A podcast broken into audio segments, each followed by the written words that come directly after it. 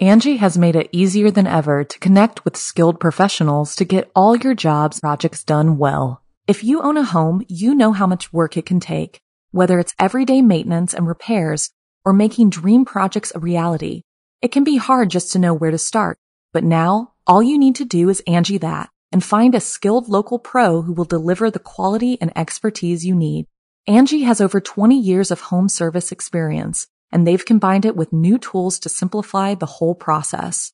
Bring them your project online or with the Angi app, answer a few questions and Angi can handle the rest from start to finish or help you compare quotes from multiple pros and connect instantly, which means you can take care of just about any home project in just a few taps. Because when it comes to getting the most out of your home, you can do this when you Angi that.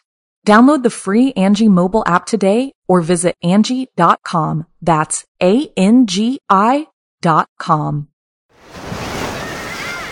Hear that? Believe it or not, summer is just around the corner.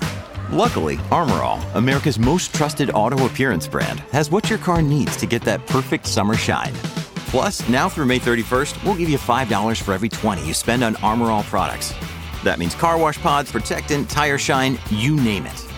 Find out how to get your $5 rebate at armorall.com. Armor All, less work, more clean. Terms apply. The following program is a production of Chilling Entertainment and the creative team at Chilling Tales for Dark Nights, and a proud member of the Simply Scary Podcasts Network. Visit simplyscarypodcast.com to learn more about this and our other weekly storytelling programs, and become a patron today to show your support and get instant access to our extensive archive of downloadable ad-free tales of terror. Thank you for listening and enjoy the show.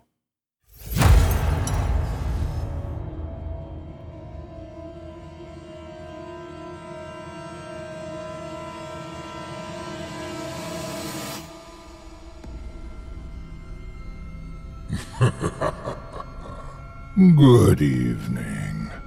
I'm storyteller Otis Jiry, and I ain't your grandfather. From where I'm from, we don't do bedtime stories. And if that's what you were expecting, you're in the wrong place. If it's terrifying tales you're after, well then, I've got just the thing. Get comfortable, settle in, turn off the lights, if you dare.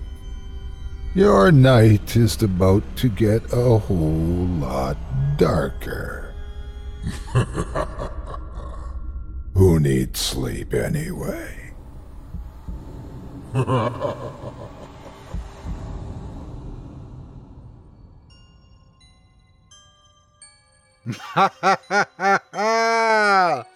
Good evening. You're listening to Scary Stories Told in the Dark. Welcome to Season 8, Episode 18.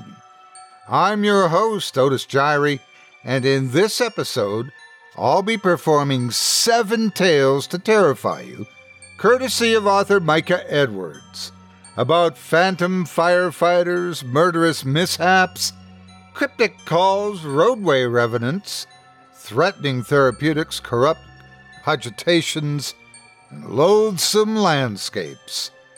You're listening to the standard edition of tonight's program, which contains the first four spine tingling stories. If you'd like to show your support and enjoy an extended version of this and other episodes with twice the terror, visit simplyscarypodcast.com and click Patrons in the upper menu to sign up today. Thank you for your support. Now it's time to take a walk together down the moonlit trail. So lock your doors, turn your lights down low, and settle in. The show is about to begin. Following in one's footsteps can be a great and noble thing. And here, in Micah Edwards' first chiller of the evening, we have a young man who has decided to join the fire brigade to honor his deceased brother. But if his brother is truly gone, who's the strange figure that keeps appearing at all the fires they go to put out? Well, you'll just have to stay tuned and find out. Without further ado, I present to you Eternal Flame. I was seven years old when my brother Frank died in a fire. He was 19 and a fireman, and everything I ever wanted to be in the world. My parents told me that he'd died a hero, that he'd been inside a house saving a family, and that they had all gotten out. I cried because it was unfair that they were all okay, but I'd never see my brother again. I knew Frank wouldn't want me to think that way, but that only made me cry harder. I remember standing at his coffin at the funeral. I put my hands on the smooth, cold casket and made a promise to Frank and to myself. I promised never to forget him. I promised to follow in his footsteps. I would become a fireman just like he'd been. I would take up his work. My parents tried to subtly discourage me, to nudge me away from it. They never explicitly told me not to become a fireman, but they never once bought me anything related to it either. When the topic came up at family gatherings, they would change the subject. Everyone let them. They knew why my parents were reluctant to have me pursue my brother's path, but I didn't need any external encouragement. I had made a promise. At 18, I joined the fire department. I watched some of the other candidates puzzle over the answers on the written test, struggle through the exertions demanded by the CPAT. I won't claim it was a breeze. The tests were mentally and physically demanding, as they're intended to be. But I went in with complete assertion that I would pass. I'd been training for over a decade. I would carry on Frank's memory. They hired me, of course. I brought the news home to my parents, and to their credit, they celebrated with me, even threw me a party and if their smiles were a bit forced and their attitudes a bit subdued, it was nothing I hadn't grown used to. Frank had always been the golden child. I would have been living in his shadow no matter what I had chosen to do. The fire department was everything I had ever imagined it would be. The camaraderie made all of the long hours and high stress worth it. These were my family, my brothers, and I loved them as fiercely as I had loved Frank. I would have done anything for them. I would have walked through fire for them, even without my protective gear. We were on call one night, a suburban house fire. It was a bad blaze. There was clearly going to be no saving the house. We were focused on keeping it contained, preventing it from spreading to the next houses over. The family was all accounted for, but the daughter was crying because her dog was still inside. The mother was soothing her, telling her that the dog had been out back, that he'd been scared by the fire and had run away, that they'd find him later. I looked over at the inferno and hoped she wasn't lying, because if the dog was inside there, uh, there was no way to get him out. Then, through the smoke, I saw a firefighter disappearing into the house. I looked around trying to figure out who it was. Amid the fire and lights and chaos, I had no idea. I'd just gotten a glimpse of him from the back, and with all of the gear on there, there was no way to identify him. A minute passed, then another. We battled against the fire, and it raged back. A large section of the roof collapsed. There was no sign of whoever had gone inside. Suddenly, a basement window broke, and a singed, whimpering dog wriggled its way out. It was burned, blistered, and limping, but it looked better than anything coming out of that hellscape had a right to look. Of the firefighter, there was still no sign. I stared into the window that the dog had emerged from, but I couldn't see anything inside but more fire. I started for the house. One of my crew, Sean, grabbed my arm. You can't go in there. I tried to shake him off. I have to. One of ours is in there. We're all here, man. Look, we're all here. I looked around. I couldn't find anyone missing. I saw someone go in. I don't know who it was, but I saw them. Everyone's out here. You can't go in there. With a roar, the second story of the house collapsed into the first. I punched Sean in the chest, hard. I don't know who it was, but someone was in there. I could have gotten him. Sean rubbed his chest. Could have gotten killed, is all. Go check and see. We've got everyone. Was absolutely right. I checked through the list as we slowly fought the fire down to wet ashes, and we had everyone we'd brought. I saw a guy go in, I told Sean later at the station. I'm positive. Clear as. Clear as you sitting here. Sean sighed and looked around to see who else was listening. Okay, look. This doesn't get talked about a lot. Not everyone believes it, and I've seen some guys get violent about it on both sides when there's a disagreement. So you keep your mouth shut about this. You can believe me or not. That's on you. I'm just telling you what I know. Sometimes at a fire, there'll be an extra guy there. Always in the thick of things, always all geared up, so you can't tell who it is. Sometimes he'll seem familiar, sometimes not. But he's there where you need him most, hauling people out of danger, putting himself in harm's way. When you look for him afterward, he's gone. Sometimes he goes into the building and doesn't come back out. Sometimes he just disappears when no one's looking. Either way, when he's not needed anymore, he's gone. This is what? Some kind of spirit fireman? I mean, maybe. Sean hesitated. I've seen him a bunch of times, and I don't think it's the same guy. I think it's the whole brigade. The souls of fallen firefighters come back to protect their brothers. Sean looked at me like he was waiting for me to laugh, but I just nodded slowly. It felt right. Frank wouldn't have let something as simple as death stop him from doing his job. No true fireman would. After watching my face carefully for a moment, Sean nodded back. We moved on to other topics. We weren't avoiding anything. There just wasn't anything more to be said on the subject. Like he'd said, you either believed or you didn't. I absolutely believed. I believed one thing more, too. I believed that Frank was in this eternal brigade, that even now he was watching out for his brothers, that he was watching out for me. If I left it like this, as just a nice idea, then things might have been okay. But fire after fire, I found myself watching for the extra man. I started going in further, taking bigger risks, putting myself in dangerous situations. I told myself that I was just committing fully to the job, like Frank always had. But the truth was that I was convinced that when I was truly in danger, Frank would be there for me.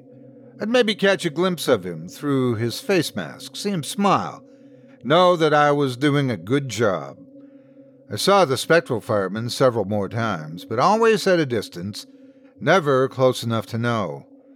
I knew Frank was among them. He had to be. But not seeing his face, not knowing for sure, it was starting to make me desperate. I started to watch my phone impatiently, waiting for the next fire to break out so I'd have another chance to spot him, and when the alerts came too infrequently to satisfy me, I took the next logical step. I began to set my own fires. They were minor at first, remote, and not too hard to control, but when there wasn't imminent danger, the phantom firefighters rarely appeared. So I began to set larger fires, more dangerous ones. I burned farmland, woods, abandoned buildings. Abandoned was the key. I never knowingly endangered anyone other than my fellow firefighters, my brothers who'd put their lives on the line to unknowingly satisfy my grotesque obsession. But the thing about abandoned buildings is that sometimes they're only officially empty. I always took a look around first. I wasn't reckless. But the squatters had hidden well, and I was only doing a cursory inspection. They were shouting from an attic window by the time the fire truck arrived, but by that point the flames had entirely engulfed the first floor and were licking up the sides of the house. We raced to get a ladder to them, but as we were maneuvering it into place, a fireball blossomed in the room behind them. It splashed out the open window into tongues of flame and when those subsided, the squatters were gone. I stood there, staring, aghast at what I'd done, when I felt a heavy, gloved hand on my shoulder. I turned, expecting a look of comfort or compassion. What I saw instead, through that soot smeared face mask, was the face of a corpse, staring at me with infinitely ancient eyes. The phantom firefighter's eyes had seen pain and horrors untold, yet they looked at me with regret as he reached out an accusing finger and pressed it slowly into my chest. His fingers pressed through my protective layers, my clothes, and my flesh with equal ease.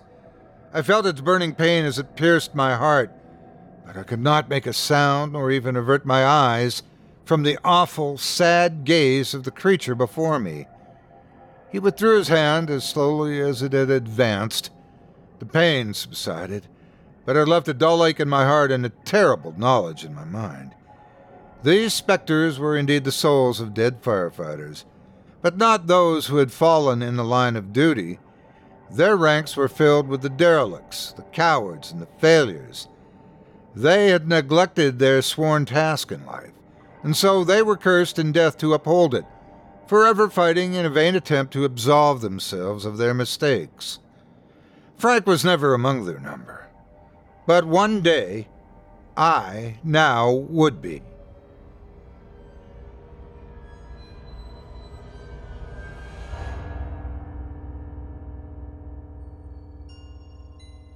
Angi has made it easier than ever to connect with skilled professionals to get all your jobs projects done well. If you own a home, you know how much work it can take, whether it's everyday maintenance and repairs or making dream projects a reality.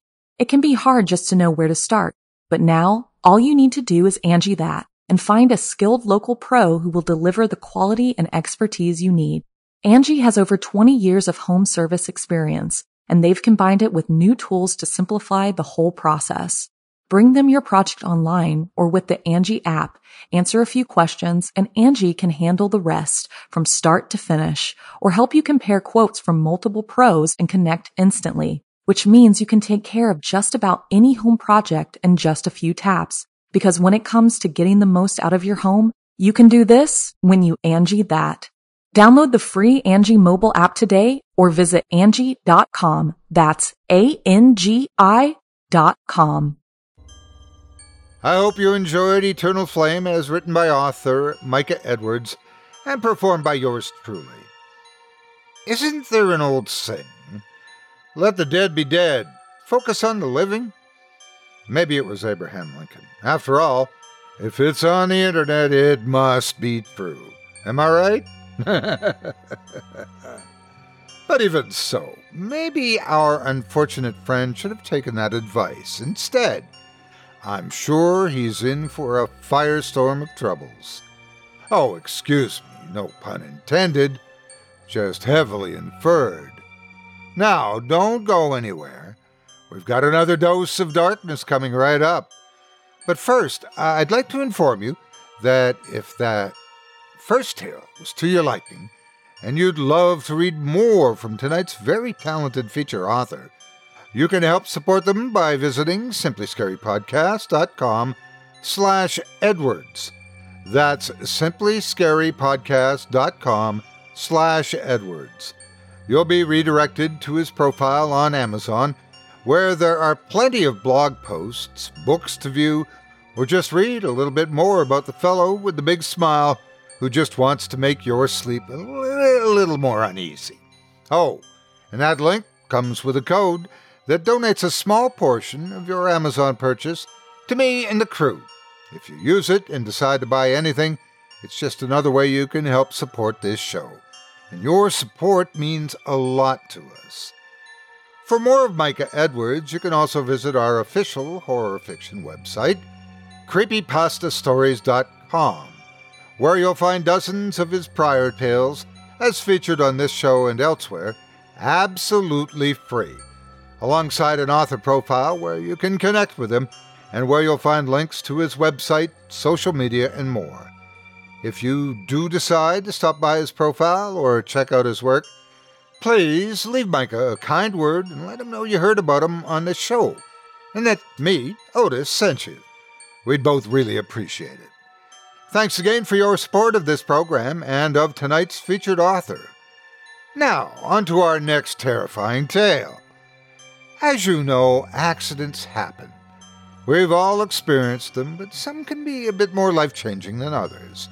For some, it can mean the difference between life and death, as in one lives and one dies. In our second tale from Micah Edwards, we run into exactly this sort of conundrum. But what seems like a solution may only be the beginning of real problems. Without further ado, I present to you No Sense Ruining Two Lives. I'm here to make a confession. I don't know if it'll help. If anything, will help at this point, but I'm out of ideas and out of time, so here goes. A year ago, I was at a party, a decent sized shindig bunch of working folks letting loose in the weekend. The alcohol was flowing freely, the music was going, everyone was having a good time. I knew about half the people there, and the rest of them seemed like decent folks, so it was a good time. The house we were at was out in the country, and I had about a half hour drive to get home. So when I started yawning around midnight, I figured I'd better say my goodbyes and get out of there. I said this then, and I'll say it now. I was not drunk. I was absolutely fine to drive. I was within the lines. I was alert. I was unimpaired. I have no idea where that guy came from when he stepped out into the road. No idea what he was thinking. Probably he was the one who was drunk, or high, or something. He stepped directly out in front of my car dark clothes out of shadow and into my headlights. Had my foot on the accelerator when I hit him. Never even had a chance to move to the brake. The car slammed into him, and I heard his legs snap. Saw him swept sideways up the hood. The side of his face smashed into the windshield, and for a split second, we were eyeball to eyeball, staring right into each other's terrified faces before his momentum flung him over the car crashed down into the road behind. I slammed on the brakes then, of course, screeching to a stop a few hundred feet ahead. I remember my initial thoughts distinctly. First, of course, was, Oh my God, I hit a guy, followed immediately by, It can't have been that bad. The airbags didn't go off. Even as I got out of the car and ran back to him, though, I knew I was lying to myself it had definitely been that bad. There was no way he was okay. It was just a crumpled heap on the ground when I got there. There was less blood than I'd expected, but more damage. He lay there like a discarded doll, arms and legs flung out at random angles. The breaks were apparent in the way they bent. One leg was folded entirely under his body, the fingers of one hand twisted apart like the roots of a tree. Broken bits of teeth gleamed in a bloody smear where he had landed on his face, and skidded along the road, and his neck appeared broken. His hair was shoulder length, maybe a little longer, and matted to his face with blood. I moved it aside to check for a pulse, and as I knelt to touch his face, he whimpered pitiful, drawn out sound. He was alive. Despite everything, he was alive. I staggered back in surprise, falling backward onto the pavement. The broken pile of rags in front of me twitched, mewling again. Help! Help! he whispered. I picked myself back up to my knees and leaned over him. Hey, hey, hey, man, it's going to be okay. Did, he swallowed painfully, and blood ran from the corner of his mouth. You hit me? It was an accident, man. I, I never saw you. Call, call help. I took my phone out and started to dial 911, but as I pressed the 9, the enormity of what I had done hit me. I was going to go to jail for this. My money for the rest of my life was going to go to this guy's hospital bills. And would the cops believe I wasn't drunk? I'd been drinking at a party after all. So there'd be that on top of it. And the guy's life was screwed. He still hadn't moved a muscle below his neck. Even if he survived, he'd be paralyzed.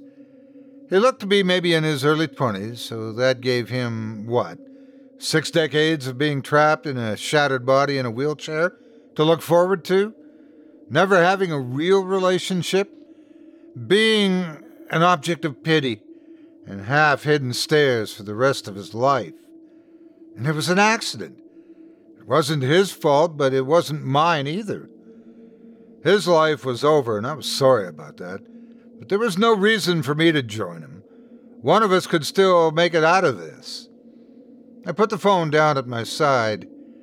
He stared at me from the ground, blood, mucus, and tears running down his torn face. His eyes were focused, though, and we locked gazes for the second time.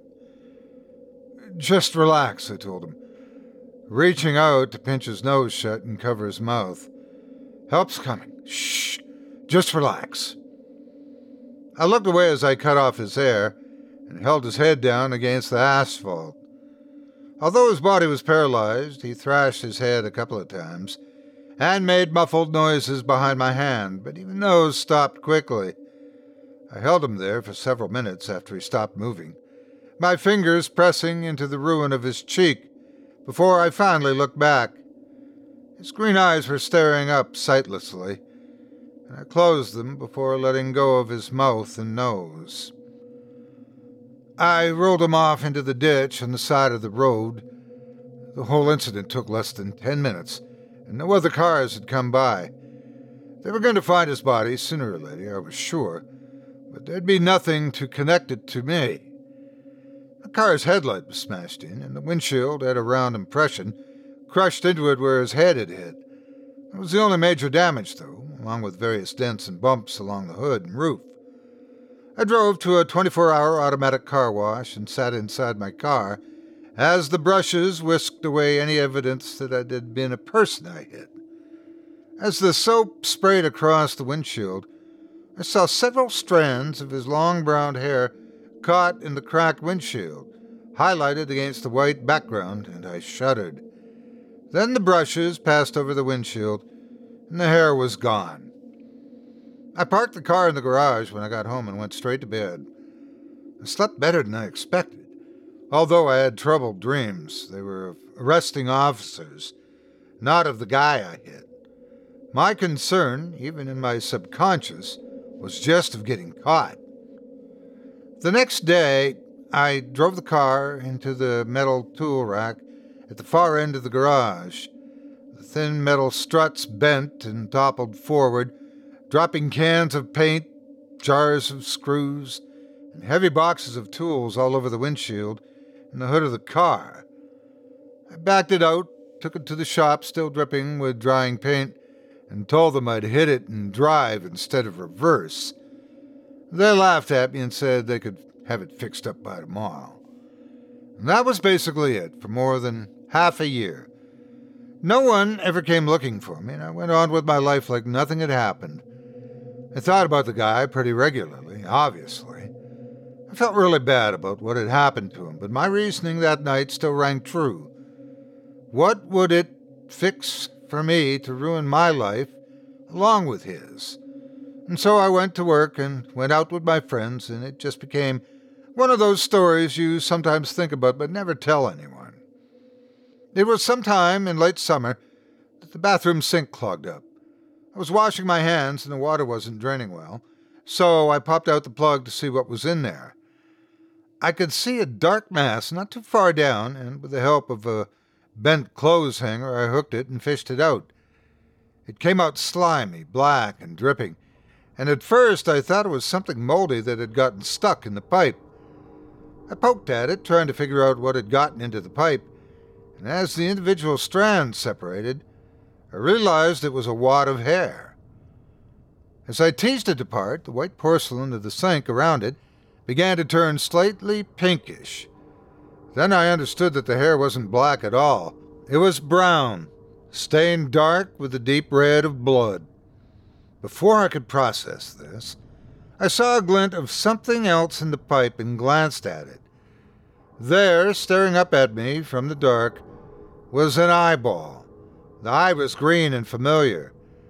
It focused on me as I looked down, and it blinked. I shouted, I'm sure, and leaped back.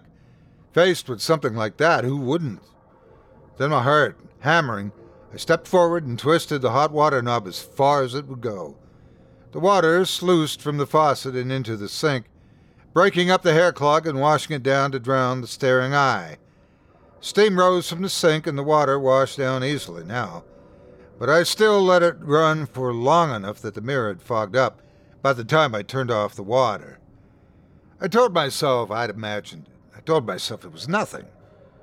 But when I turned on the water later that night to take a shower, the tub gurgled and started to back up instead of draining. I turned off the water and left the house. I went to a Starbucks to get a cup of coffee, to have a place to sit down and calm my nerves. It was a simple black coffee, nothing fancy.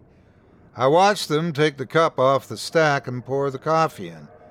And yet, when I settled into a chair and started to drink it, I was only three sips in when I felt something stringy against my tongue. I opened my mouth and plucked out a hair.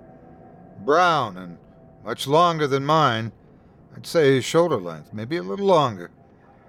Two of the baristas had long blonde hair, and the other had a shaved head and a red beard. I didn't open up the cup to see what else was in my coffee. I just threw it away and left.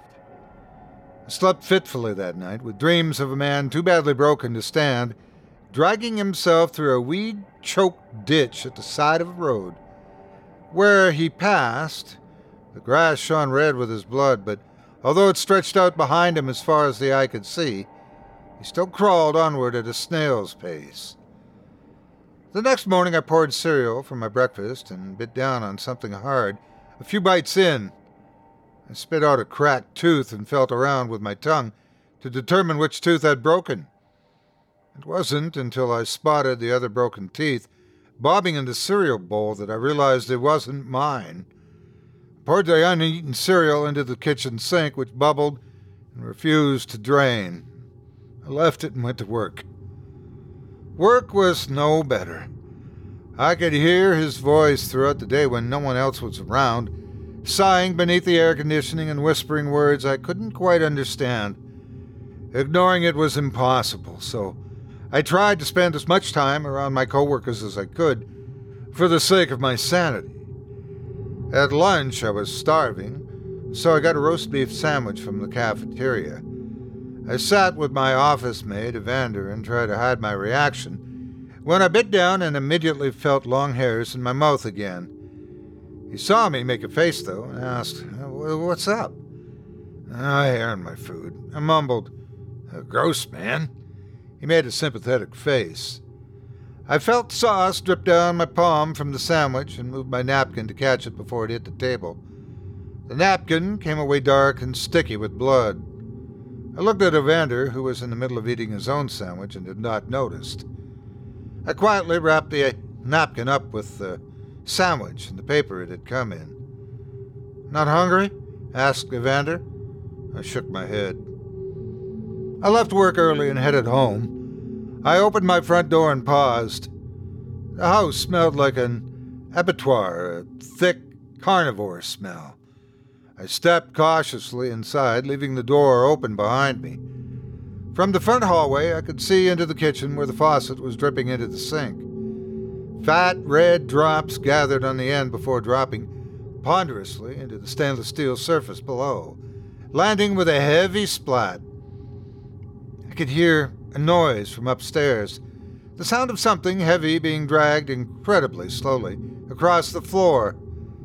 I got back into my car and drove away.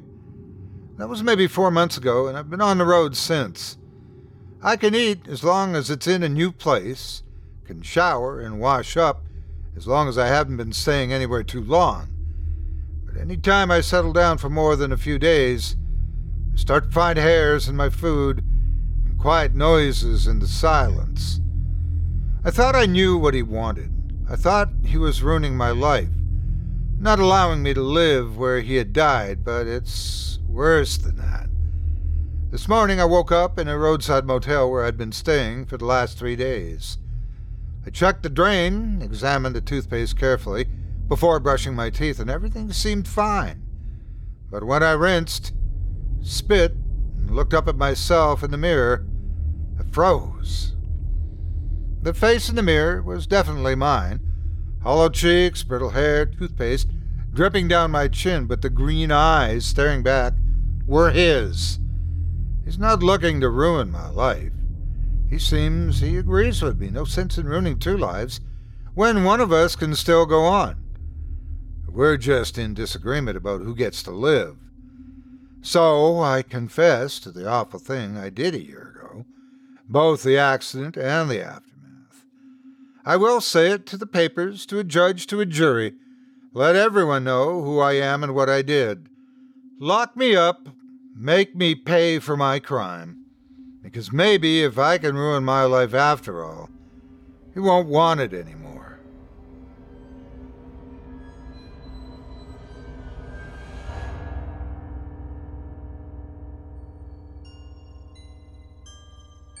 I hope you enjoyed No Sense Ruining Two Lives, as written by author Micah Edwards and performed by yours truly.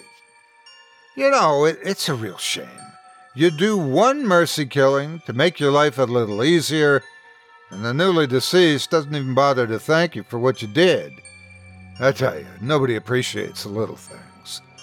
Well, sometimes it is the little things that matter. In our third story from Micah Edwards, we are about to find out a little bit more about Taylor, if that is his real name, and his very persistent marketing calls to a 911 operator.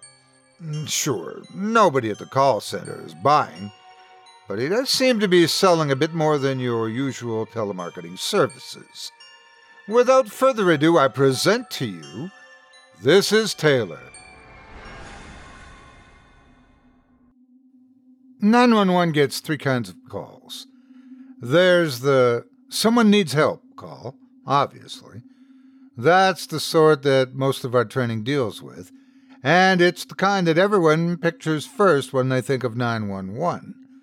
You could, if you wanted, subdivide these calls into actual problems and people who need to learn to solve their own issues. But the people calling in legitimately think they need our help, so I'm keeping them lumped together here. Then there's the wrong number category. Again, you could split this up into stayed on the line to apologize, and hung up and made us send police. But it's all the same idea. You'd be surprised how much of our training focuses on these, too. With the folks who stay on to apologize, you have to absolve them of their guilt, so they'll hang up quickly and not tie up the line. With the ones who hang up, you have to learn to manage your own panic, at least early on. They often won't pick up when you call back, so then you end up running through worst case scenarios in your head, thinking that if only you'd been able to pick up a second sooner, you might have saved someone's life. In the end, the police uh, nearly always find that there was nothing wrong. When I started, we had an entire seminar on how not to wind yourself up over nothing. It didn't really help, but at least it was a nice thought. And then there are spam calls. You know, the reason that no one picks up their phone for unknown numbers anymore? But while you can just thumb ignore and drop the phone unanswered, we don't get that luxury. We answer every call that comes in. No blocking numbers, no screening. Spam accounts for over half of the phone calls these days. And while some of the robo dialers are smart enough to exclude our numbers, plenty either don't know enough or don't care enough. So, several times during every shift, I end up having a conversation like this. Them. Yes, this is such and such with the IRS. Your payment is overdue. Me. Do you know it's a felony to call 911 without an emergency? Now, you would think that'd be the end of it.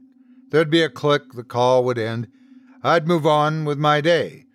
But in fact, most of them will argue with me over it, telling me that they know what number it called, and it wasn't 911. I used to try to explain that 911 was a relay number, and that our phones had actual, unpublished numbers as well, but those explanations never went anywhere. Now, mainly, I just say, please stay on the line, we're tracing this call. That tends to get a pretty immediate hang up. A couple of months back, though, I got a guy persistent enough to stay through even that line. The call started off like they all do. This is Taylor with Microsoft, and we've been getting reports that your PC is infected. Uh, sir, this is 911. Please hang up. If you don't have an emergency. He brushed right past my line like I hadn't said anything. I can provide help with this problem. Are you at your computer? I am. I'm in a dispatch center for 911. Go ahead, stay on the line. We'll be tracing this call. Oh, you don't need to lie to me. I'm trying to help. Me helping you is going to solve your problem. I need you to listen carefully. I need you to get off the phone. People have real emergencies. Listen, you don't want my help? Assuming you do not treat this problem, there's nothing wrong with my computer and you're not with Microsoft. There was a pause, a sigh, and a click as the call ended. As the day went on, though, I kept coming back to that call in my mind. It wasn't just that he'd been more persistent than usual, there'd been something odd about his cadence. It had a thick Indian accent, so maybe I'd just been imagining it, and it was just a normal pattern for him. Still, it kept eating at me. Eventually, I pulled up the audio recording to listen to it again and ease my mind. The first line sounded normal, and I felt foolish for how much brain space I devoted to this. But as I was reaching to stop the recording, he started the second line. There was a clear emphasis on provide help. His whole line had been, I can provide help, but the I can had been mumbled. Was he asking for help? I played it back several times. There was a small but definite pause after the word help, too. It didn't sound accidental. I let the recording play on and became convinced that the pause I'd heard was intentional. There were more like it, odd moments that broke up the flow of the sentences, to emphasize certain words, almost always around the word help. Two sentences ran together to make the phrase help me. Another, if you took just the first syllable of the next word, assuming, was help us. I played the recording over and over. I couldn't be imagining this. He'd even said, I need you to listen carefully. I'd missed it. He called in needing help, and I'd shoot him away. I checked the call location information, but it just pointed to an office center in Texas. It was possible that this guy was in Texas, but it was a lot more likely that he was just where the call was being routed through. I had nothing, no way to trace this at all. I barely slept that night thinking about how I'd screwed up. How desperate do you have to be to start sneaking coded messages into your speech, hoping that someone picks up on it? And if they do understand, how are they supposed to do anything? Through sheer luck, he'd gotten through to 911, to maybe the only person who could have helped, and I'd missed it. This guy was still trapped in whatever conditions had caused him to reach out like this, because I hadn't understood. Still trapped, if he was lucky, maybe. If someone there had picked up on his hints, he could be dead. Morning came, and I dragged myself to work. I told myself that it wasn't my fault that I couldn't always save everyone. I put on a fake smile for my coworkers and manned the phones, and even I didn't realize exactly how much it had depressed me until I answered one call and heard a familiar voice. This is Taylor with MasterCard, and we're calling to make you a special offer. My heart leaped. Taylor, I can help you. Click. The line went dead. Stupid, stupid. I hissed at myself. Obviously, he was afraid that someone was listening in, or he wouldn't have been trying to hide his message in the first place. And here I was just announcing everything to anyone that might be on the line. Still, he knew at least that his message had gotten through. He'd called back before. I had to believe he would do it again. I checked the call location again, figuring that if it was the same place, I could at least get a local officer to go take a look. No luck. This time it claimed to have originated from Seattle. I was going to have to figure out some other way to get the location. It was two days before Taylor called back again. I wanted to let you know that your automobile insurance is about to lapse. Yeah? I asked, my heart beating fast.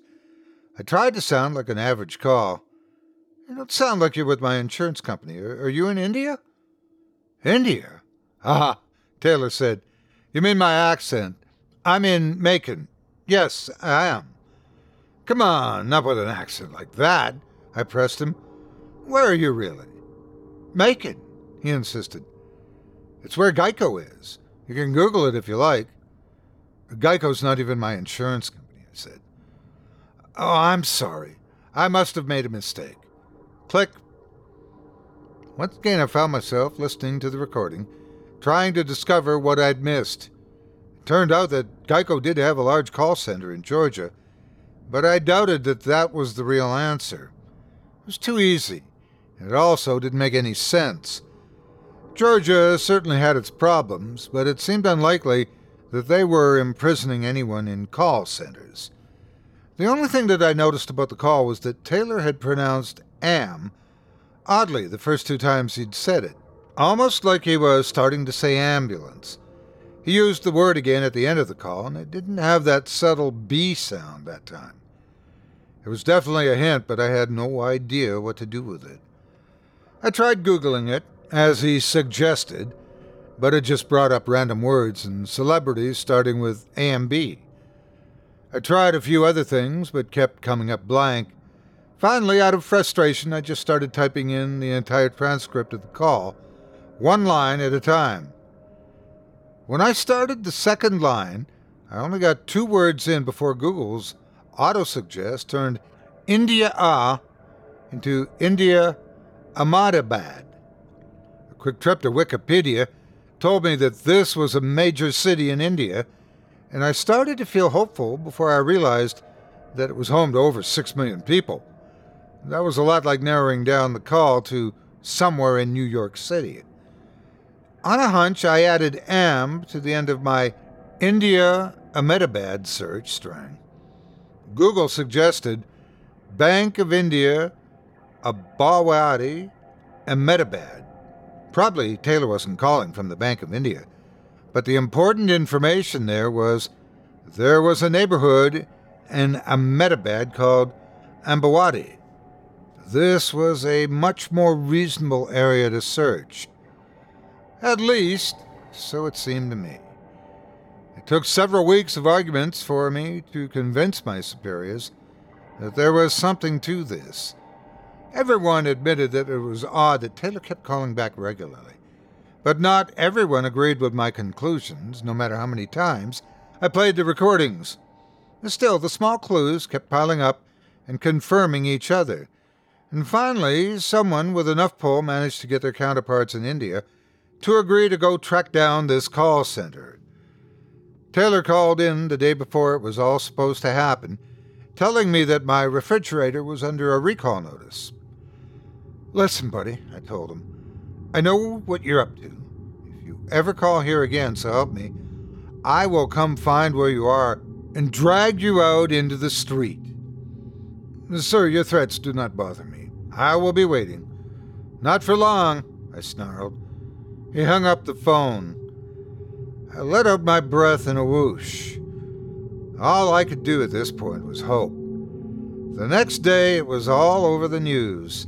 The IPS had raided an office building in Ahmedabad and discovered an entire floor of people who'd been kidnapped and forced to work there. They were literally chained to their desks during the day and had nearby cots where they were tethered at night. All of them were emaciated, and nearly all bore open wounds or missing digits, from where they'd been punished for one infraction or another. I saw the news and I wondered which one was Taylor. Obviously, it wasn't his real name. Probably I'd never know. I was rereading the article when the phone rang. This is Taylor with Microsoft. We've been getting reports that your PC's infected. Have they raided the wrong center? How many of these could there possibly be? Maybe they just missed a floor or something. I swallowed my panic and tried to respond normally. What's wrong with it? It's generating some very grave reports. I think the problem might be worse than you expect. Can you let me dig around in the files? I don't think I can give you that access. If I do not get behind the system files, I cannot show you how deep the problem lies. I'll take a look at myself, I said. Thank you for letting me know. After some convincing, the IPS returned to the office building and searched in the lot behind it. They discovered dozens of bodies buried in a mass grave, jumbled together and left to rot. Most looked like they had been severely beaten, then dumped in a hole, either already dead or to die of their wounds. They still wore the bloody clothes they had died in. A few even still had their phone headsets clamped around their heads. We still get spam calls at work, and I still threaten the callers with tracing the call, but I always listen closely to how they respond, to the words they chose. Never know who might be calling out for help or how hard they've had to work to reach you.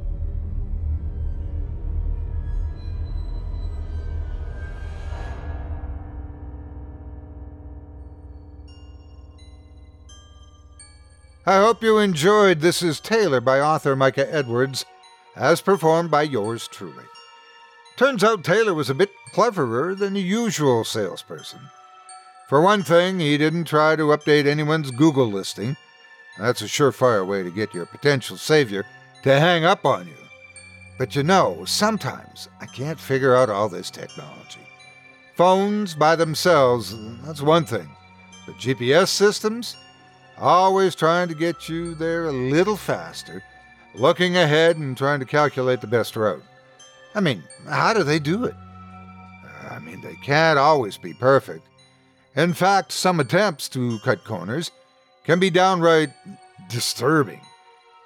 Prepare for a bumpy ride in our fourth selection from Micah Edwards with a fellow who didn't even want to be on the road tonight. Without further ado, I present to you Shortcut. And I looked and beheld a pale horse, and his name that sat on him was Death, and hell followed with him. Book of Revelation, chapter 6, verse 8. Alert! Traffic ahead. Estimated travel time has increased by 15 minutes. Simon sighed and drummed his fingers on his steering wheel. The traffic wasn't ahead so much as it was here, no matter what the GPS thought. He was sitting in the middle of it, creeping forward at what felt like a walking pace. He tried to leave late in the day to avoid traffic, but clearly other people had the same idea. Alert! Traffic ahead. Estimated travel time has increased by seven minutes. I didn't even want to be here, thought Simon. His sister's annual tacky sweater party was not, to his mind, a good enough reason to drive four hours up Interstate 95. But it was family tradition, as his mother had acerbically reminded him over the phone. And not having her harp on him for months on end was absolutely a good enough reason for a four hour drive. Or so it had seemed at the time. Now, drifting along at dusk in a river of brake lights, Simon was reconsidering. Alert! Traffic ahead, Estimated travel time has increased by 28 minutes. Simon angrily rapped the Find Alternate Routes button, not for the first time on this trip. As before, the GPS paused for a moment before responding with a cheery, No better route found, in its unpleasant, near human voice. Try again, Simon snarled, hammering on the button as if hitting it multiple times would make it work harder or find something new. Deep breaths, he remembered, calming himself. Getting mad at inanimate objects is foolish and unproductive. My energies can be better spent by considering the situation and searching. New route found. Trip the GPS, interrupting Simon's train of thought. Estimated arrival time 6:52 p.m. Would you like to take this? A wash of relief hit Simon. Yes, he exclaimed, tapping the OK prompt. The line on the map shifted, veering off to the right. In one quarter of a mile, exit onto Old Chapel Road. With a happy sigh, Simon maneuvered his way over and exited the freeway traffic jam. Driving even 35 miles per hour on the two lane road was an almost palpable joy after the freeway's glacial pace. He'd barely gotten up to speed, though, when a crossroads appeared ahead, marked by a stop sign.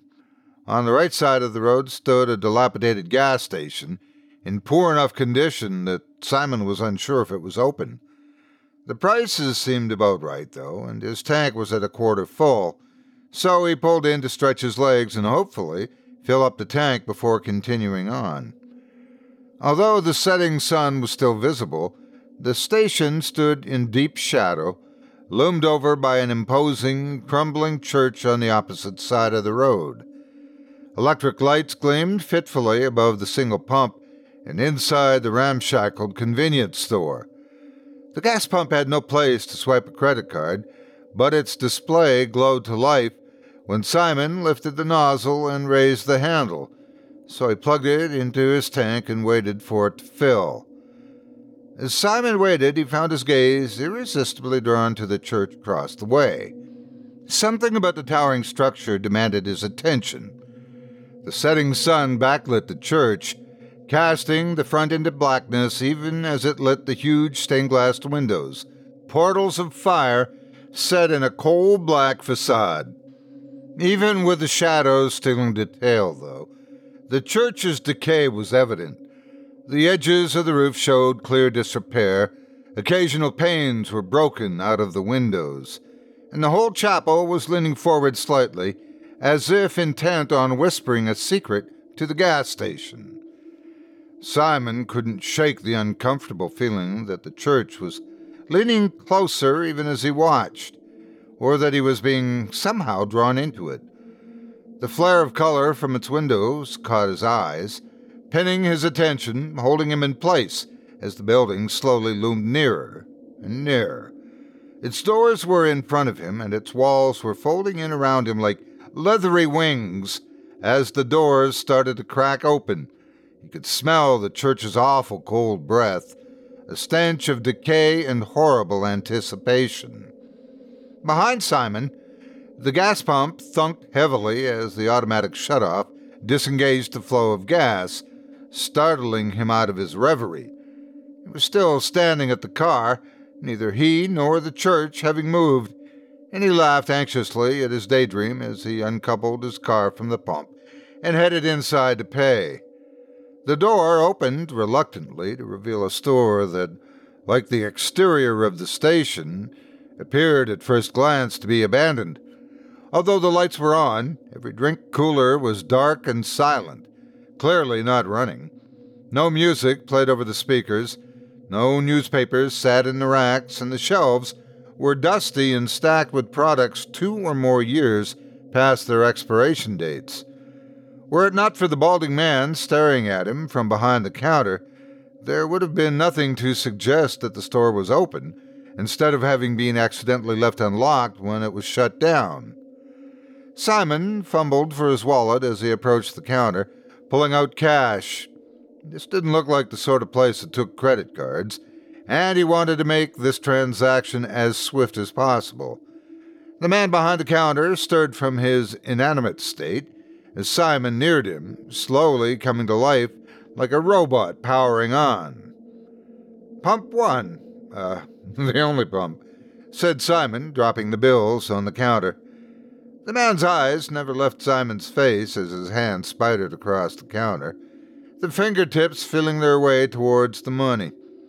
He touched each bill in turn before picking them up, then rang up the charge on the cash register and began counting out the change, tallying a running total of each bill and coin aloud in a dusty voice.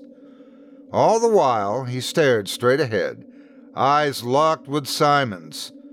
Simon wondered if the attendant was blind, but as he shifted uneasily from foot to foot, the man's eyes tracked his unerringly. The attendant pushed the change across the counter to Simon, who took it and automatically said, Enjoy your night. A small smile started to form on the man's face. Enjoy your night, he repeated in a rasp. The smile grew slowly wider, then wider still. Enjoy your night. Simon grinned nervously back at him, backing out of the store as the attendant's lips peeled back into a rictus, uh, his mouth stretching to reveal yellowed teeth and reddened gums. As Simon reached the door and turned to escape, he saw a trickle of blood forming at the center of the attendant's lower lip, where the skin had cracked, but his smile was still widening. Enjoy your night, he called one last time as Simon forced the door open and fled into the parking lot. The decrepit church loomed over Simon as he fumbled with his keys, but he steadfastly refused to look at it or to turn his gaze back to the store. He kept his focus on his hands until he was in the car, then on the road immediately ahead until he was through the crossroads and the church was safely behind him. Only then did he raise his eyes to the rearview mirror, and for a moment he had a terrifying idea that he would see the church as he had seen it while pumping gas, looming tall and immediate over the back of his car, its doors opening like a toothless maw to swallow him whole.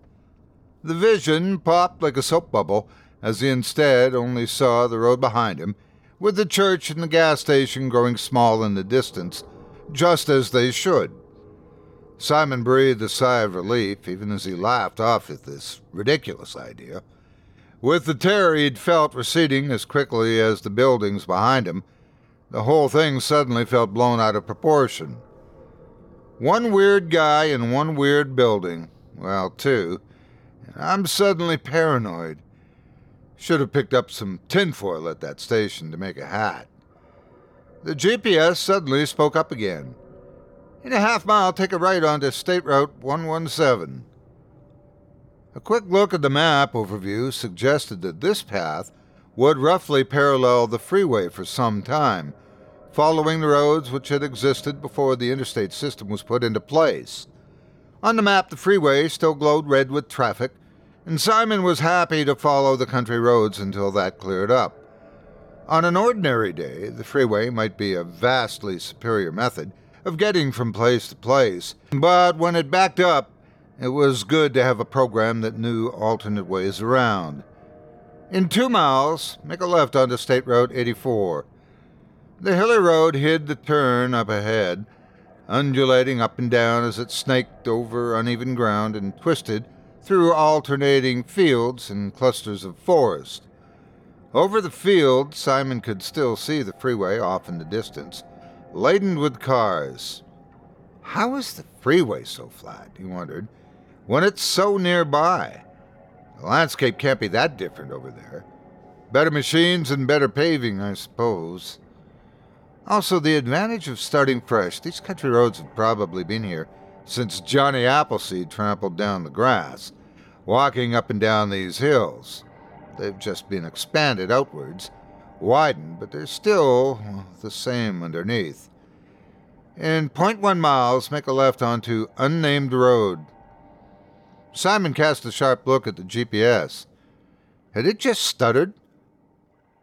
The last thing he needed was to be stranded out in the middle of the country with his technological guide on the fritz. Everything seemed fine on the display, though, so it had probably just been a momentary error. Anyway, he just stopped for gas, and it wasn't like there was a lot of intersections to confuse him if he ended up needing to backtrack. So Simon put the thought from his mind as he turned down the indicated road. If the earlier country roads were walking trails that had outgrown their origins, then this one was much closer to its roots. It was probably intended to be two lanes, but no one had bothered to paint any lines down its center, and Simon had doubts that two vehicles of any significant size could pass each other without trading paint or making dangerous use of the shoulders of the road. Or one shoulder, anyway. Although the right side appeared basically open and serviceable, if muddy, the left side hosted a small country graveyard perilously close to the asphalt. The nearest headstones couldn't have been more than three feet off the road, and in the fading daylight and the brief flash as his headlights crossed them, Simon couldn't be certain that he was looking at the backs of the stones. He sincerely hoped that he was, though, because otherwise the road had been paved right over the foot of the graves. Simon toyed with that thought for a moment, uncomfortable without being quite sure why. Bodies were bodies and bones were bones, and the world was built over hidden corpses and forgotten burials from earlier eras. There was something more immediate about this, though, that made it seem worse. It was the grave markers, he decided. There was no forgotten gravesite. The people who put in the road knew that the graves were there and still ran the road insultingly close to those final resting places. It seemed indecent, and Simon told himself that it was because it was unkind to those who were still alive, who might come to see their relative, their mother or father, and have the exhaust of passing trucks belched in their faces as they kneeled at the grave. Of course, he mused, it was probably local labor that put this road in. The people who paved this road are probably descended from the ones in the cemetery. Inane though the thought was, it helped. At least that way it wasn't an inexorable external force imposing itself unbidden, sacrificing the past to feed the all consuming present.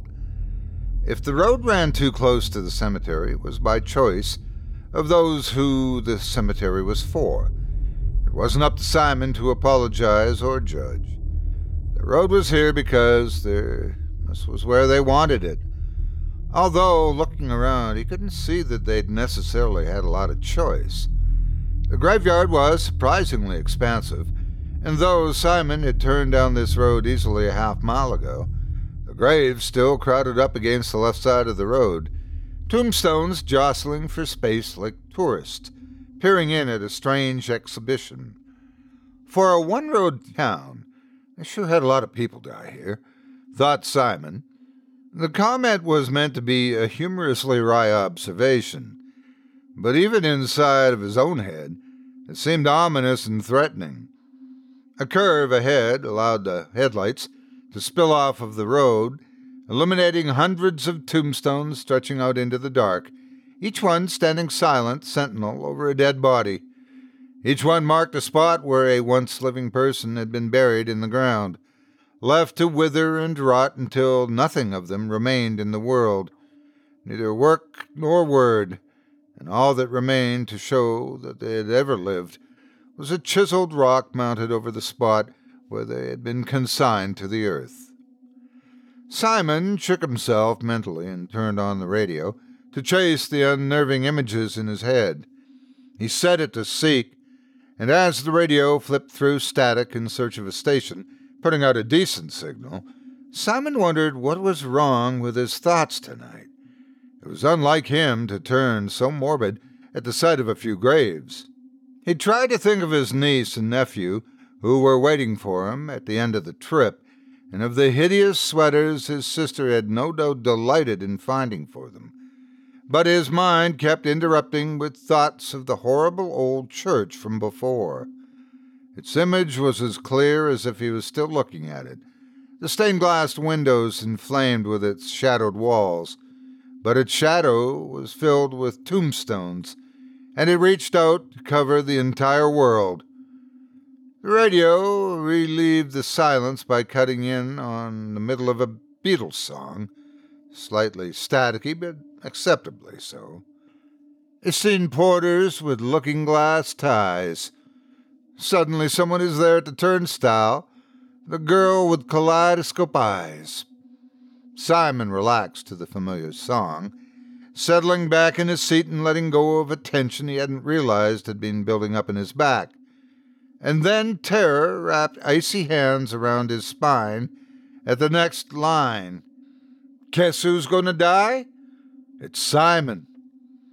He sat bolt upright, his eyes jerking involuntarily to the radio, as if he could hear better by staring at it. Lucy in the sky with diamonds. Lucy in the sky with diamonds, sang the radio as if nothing was wrong. That is not what I heard, Simon said aloud, shakily. On the radio, John crooned on, a gentle denial of the words Simon thought he'd heard. As the song spun on, it became easier to believe that it really had been nothing but a strange artifact of the static a momentary distortion of the words coupled with the creepy ambiance of the graveyard, at night leading to that patently ridiculous mishearing of the lyrics. People who think that the radio is talking to them are crazy, Simon, Simon said to himself. Get a grip. What? Are you afraid of the dark all of a sudden? The GPS chose this moment to chime in, speaking over the radio. In one mile, stay straight on the unnamed road. Simon glared at the device.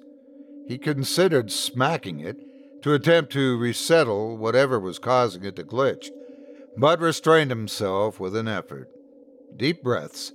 The GPS might be repeating syllables, but it was still tracking him clearly along the route, which was the most important function.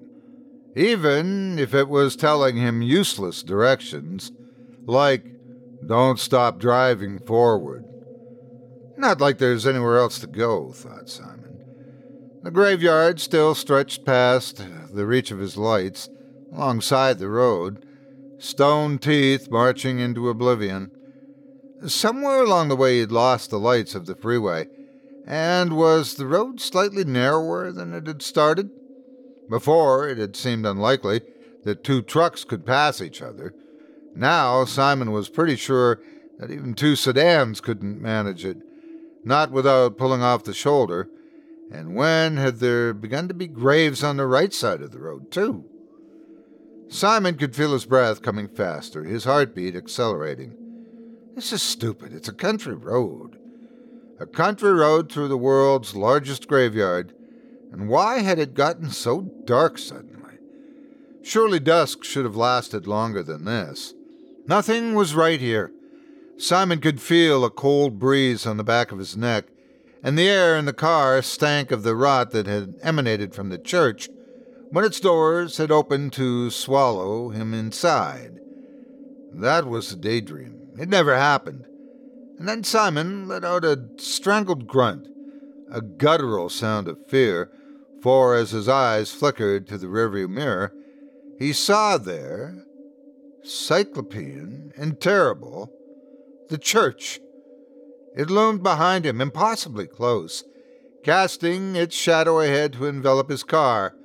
The steering wheel jerked under his grip, and he fought to keep the car on the road as he recovered from his panic. And when he felt the temptation to look into the mirror again grow strong in his mind, he grunted once more and backhanded the mirror from the windshield before he could succumb. The mirror rebounded off the far window of the car with the sound of breaking glass bouncing off of a passenger seat and tumbled into the footwell, the cracked face winking up at Simon as it fell.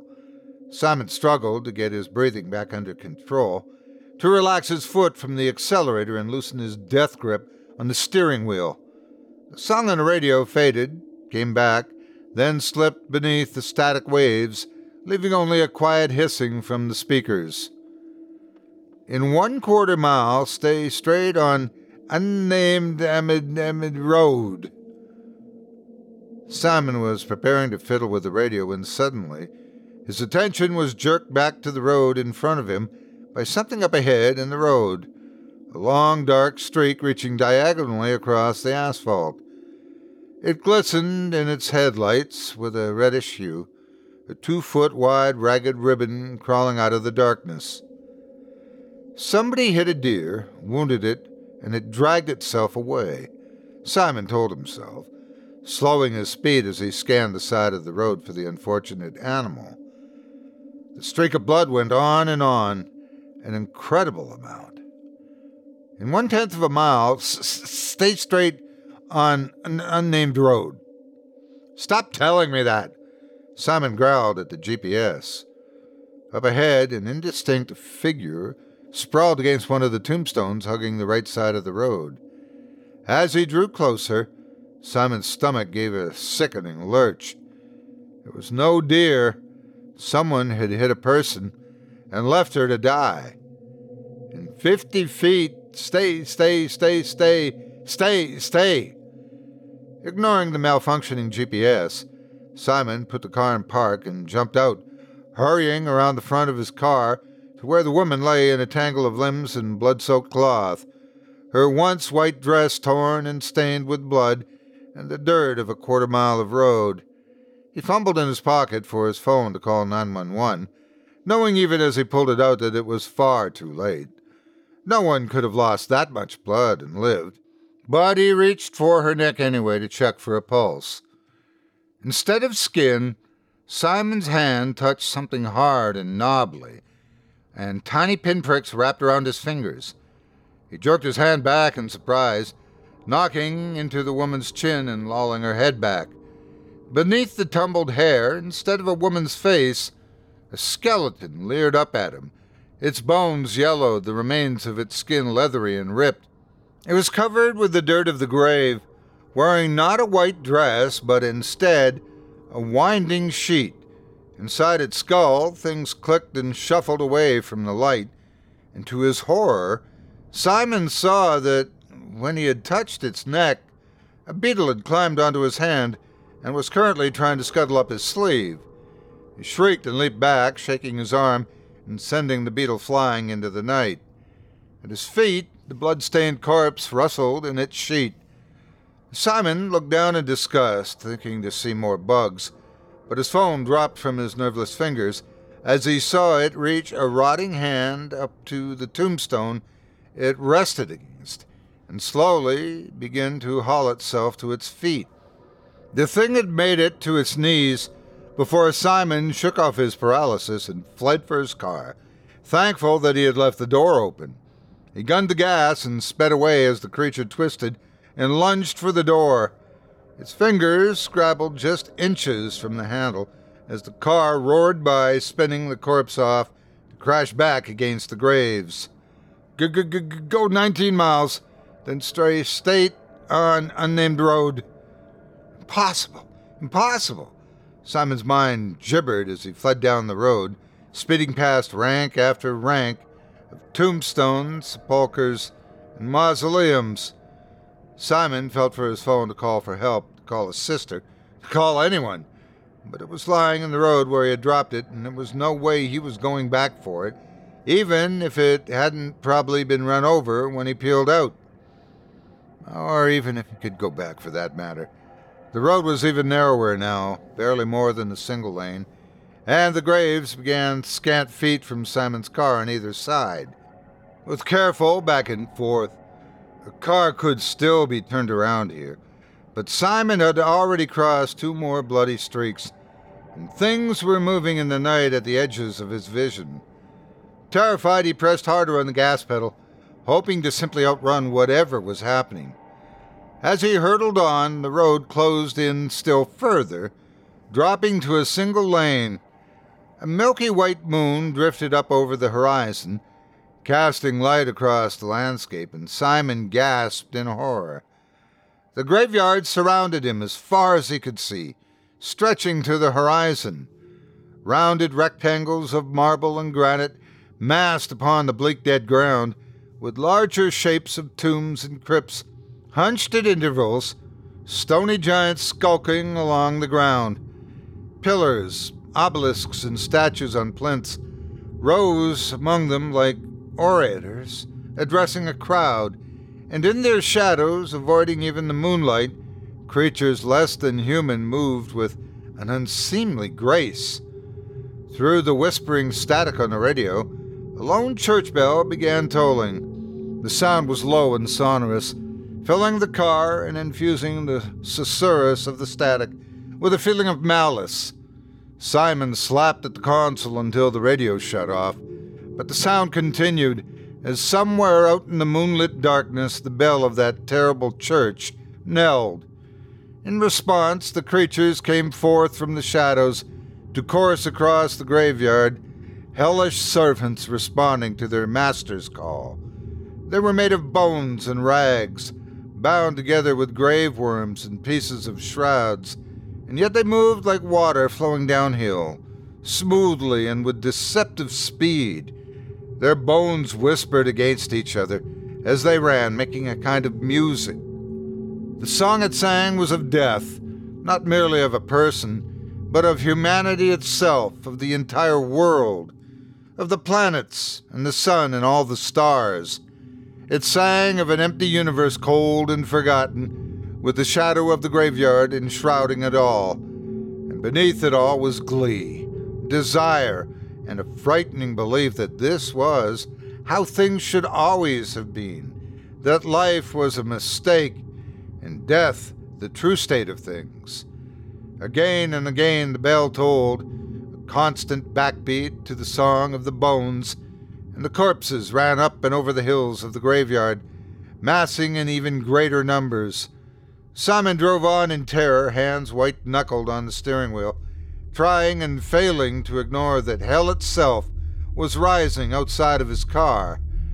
The road began to rise, and Simon found himself driving across a berm separating the two sides of the cemetery. It was only inches wider than his car.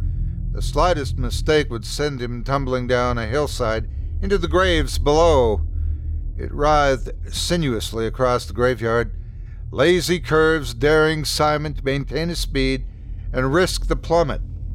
Simon slowed as much as he dared, speeding up again after each curve in a futile attempt to increase the distance between his car and the tide of monsters. Below him, a deep howl began to grow, rising as one from the throats of the pursuing creatures. Where the bones whispered of death, this sang of blood, hot and cloying, viscous rivers of it washing across the world. Simon shivered uncontrollably and stepped on the accelerator again, risking the corners a bit faster. In one half mile, don't look back. Simon's eyes flew instinctively to where the rearview mirror should be, but found nothing but the stump of the handle sticking from the windshield. He flicked his eyes to each side mirror, but saw nothing but the glint of bone and stone as moonlight beamed off of the army behind him. A rumble began to grow, almost subsonic, shaking the car as if an earthquake was starting. Panicked, Simon twisted around to see what was happening, taking his eyes from the road. Don't, don't, don't, don't, don't, don't, the GPS chanted mindlessly, but Simon had already looked and was transfixed by the sight. Behind him, the ground itself was rising, heaping up in great, grave covered hillocks as if something titanic were rising from beneath it. The truth, he soon saw, was even worse. The graveyard itself was standing, forming into a colossal creature that drew from the ground around it to grow continuously larger. The army of corpses swarmed at its feet like cockroaches, sliding seamlessly aside to avoid each tremendous step as it strode above them. It moved amorphously, flowed from step to step with ever changing limbs, and with each stride it closed the distance between itself and Simon. The only constants in its body were its eyes, which burned like the stained glass windows of the church, and which were fixed unerringly on Simon. Turn right on unnamed road. Simon's attention was jolted back by the GPS's unusually strident cry, just in time to feel his left wheel leave the road and spin uselessly on the grass.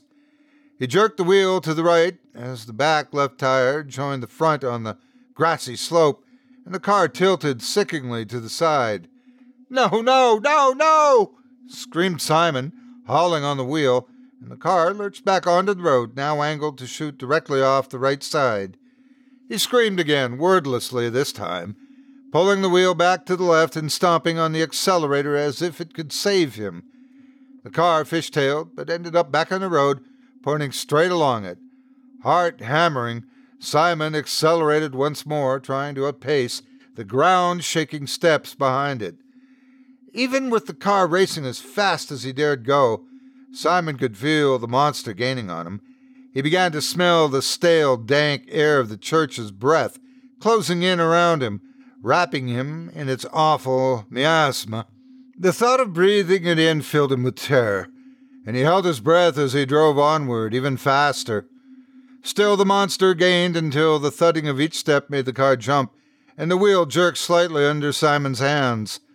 Black spots were beginning to dance in front of his eyes, but he knew that to breathe in was death, and so he grimly spurred the car even faster, determined to make it as far as possible. If he was to succumb, it would not be easily. Abruptly, the GPS spoke up once more. In 100 feet, turn left. Left down no road.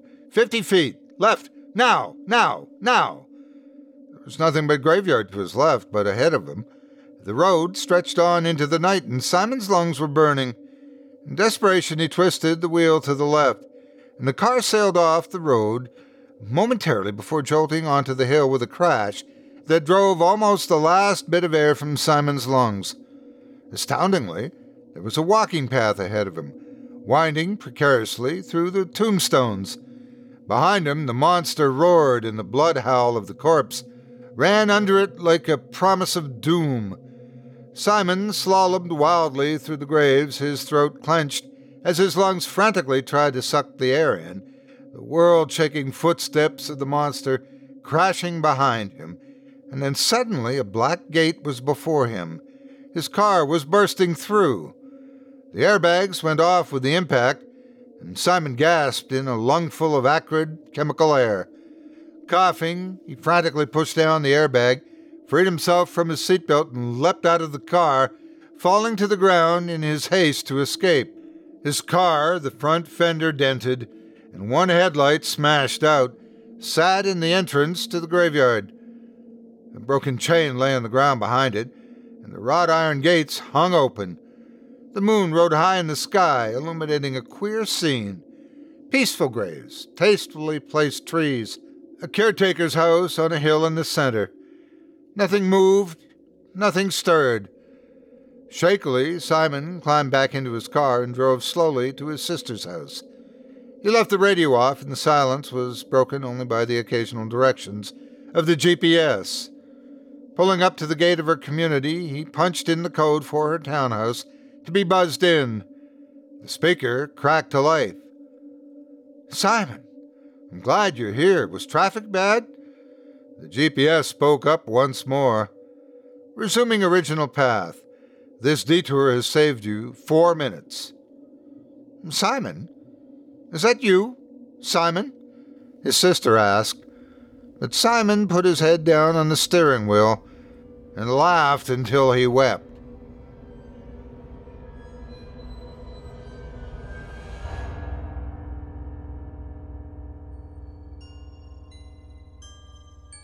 I hope you enjoyed Shortcut by author Micah Edwards, as performed by yours truly. If you enjoyed the tales you've heard tonight, I'd like to remind you one last time that tonight's featured author can be found by visiting our website. Just visit simplyscarypodcast.com slash Edwards. That's simplyscarypodcast.com slash Edwards. You'll be taken directly to his Amazon profile where you can find plenty of books for sale, though nothing that will summon anything from dark realms of the edge of the universe. At least, not that I could find. As a reminder, if you decide to give any of this talented author's books or stories a read, please consider leaving him a quality review and a kind word, or a thoughtful public comment and an upvote. And be sure to let him know you heard about him on this program that me, Otis Jiry, sent you. It means more to me than you can imagine, and I'm sure Micah would much appreciate it as well. You can also find him at creepypastastories.com, our horror fiction website, where dozens of his work appears 100% free, ready for you to sink your teeth into. I hope you enjoyed reading them as much as I did narrating them. Thanks again for your support of this show and of tonight's featured author. I'd also like to take a moment before we go to personally thank you for joining me for this episode of Scary Stories Told in the Dark. If you enjoyed what you've heard on today's program, please take a moment to stop by our iTunes page or wherever else you listen to your favorite podcasts and leave us a five star review and a kind word. It makes a huge difference and would mean a lot to us. Uh, if you'd like to hear a premium extended edition of tonight's and all of our other episodes featuring twice the terror, visit simplyscarypodcast.com today and click the patrons link in the menu at the top of the screen. You'll find yourself at chillingtalesfordarknights.com where you can purchase season passes for this podcast and our other quality storytelling programs. Or become a patron for as little as $5 per month and get access to our entire audio archive dating back to 2012, all of it ad free. If you happen to use Facebook, Twitter, Instagram, or YouTube, you can follow and subscribe to Chilling Tales for Dark Nights there, where you'll get all of our latest updates and new releases and have the chance to interact with us each and every week. You can subscribe to me on YouTube as well at the Otis Jiry channel, where you'll find releases of my series, Horror Story Time, dating back to 2014. And you can find me on Facebook, Twitter, and Instagram too. Just search for Otis Jiry. Until next week, stay spooky and get some sleep if you can.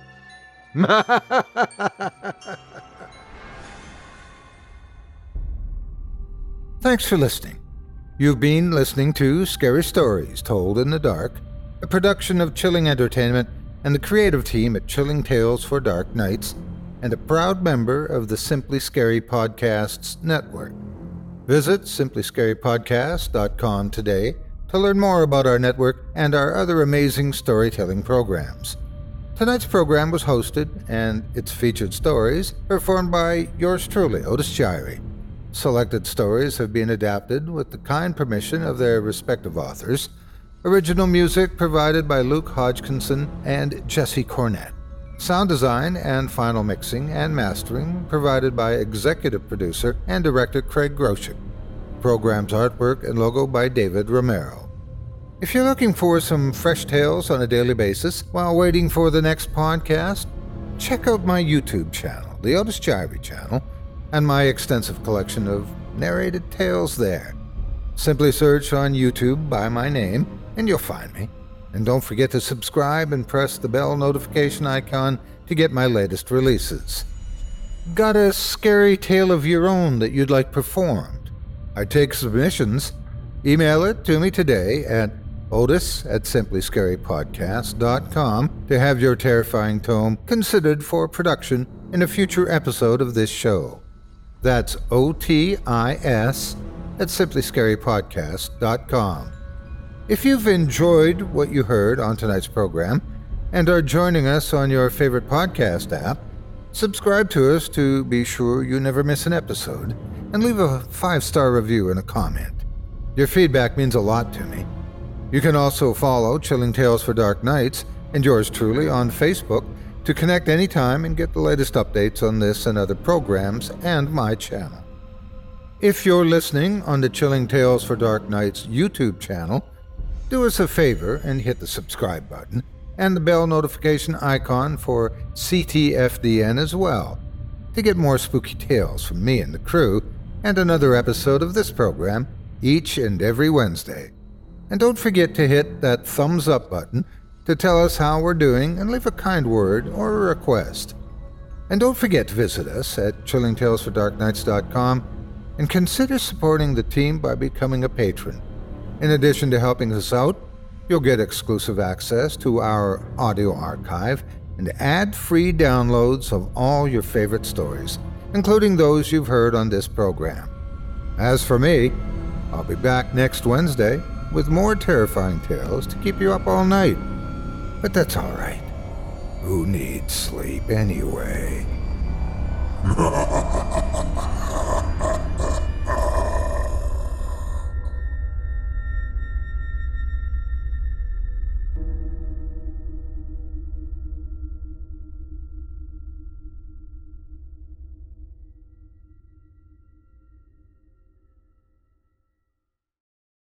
Angi has made it easier than ever to connect with skilled professionals to get all your jobs projects done well. If you own a home, you know how much work it can take, whether it's everyday maintenance and repairs or making dream projects a reality. It can be hard just to know where to start, but now all you need to do is Angi that and find a skilled local pro who will deliver the quality and expertise you need. Angi has over 20 years of home service experience and they've combined it with new tools to simplify the whole process. Bring them your project online or with the Angi app, answer a few questions, and Angi can handle the rest from start to finish or help you compare quotes from multiple pros and connect instantly, which means you can take care of just about any home project in just a few taps. Because when it comes to getting the most out of your home, you can do this when you Angi that. Download the free Angi mobile app today or visit Angi.com. That's A-N-G-I dot com.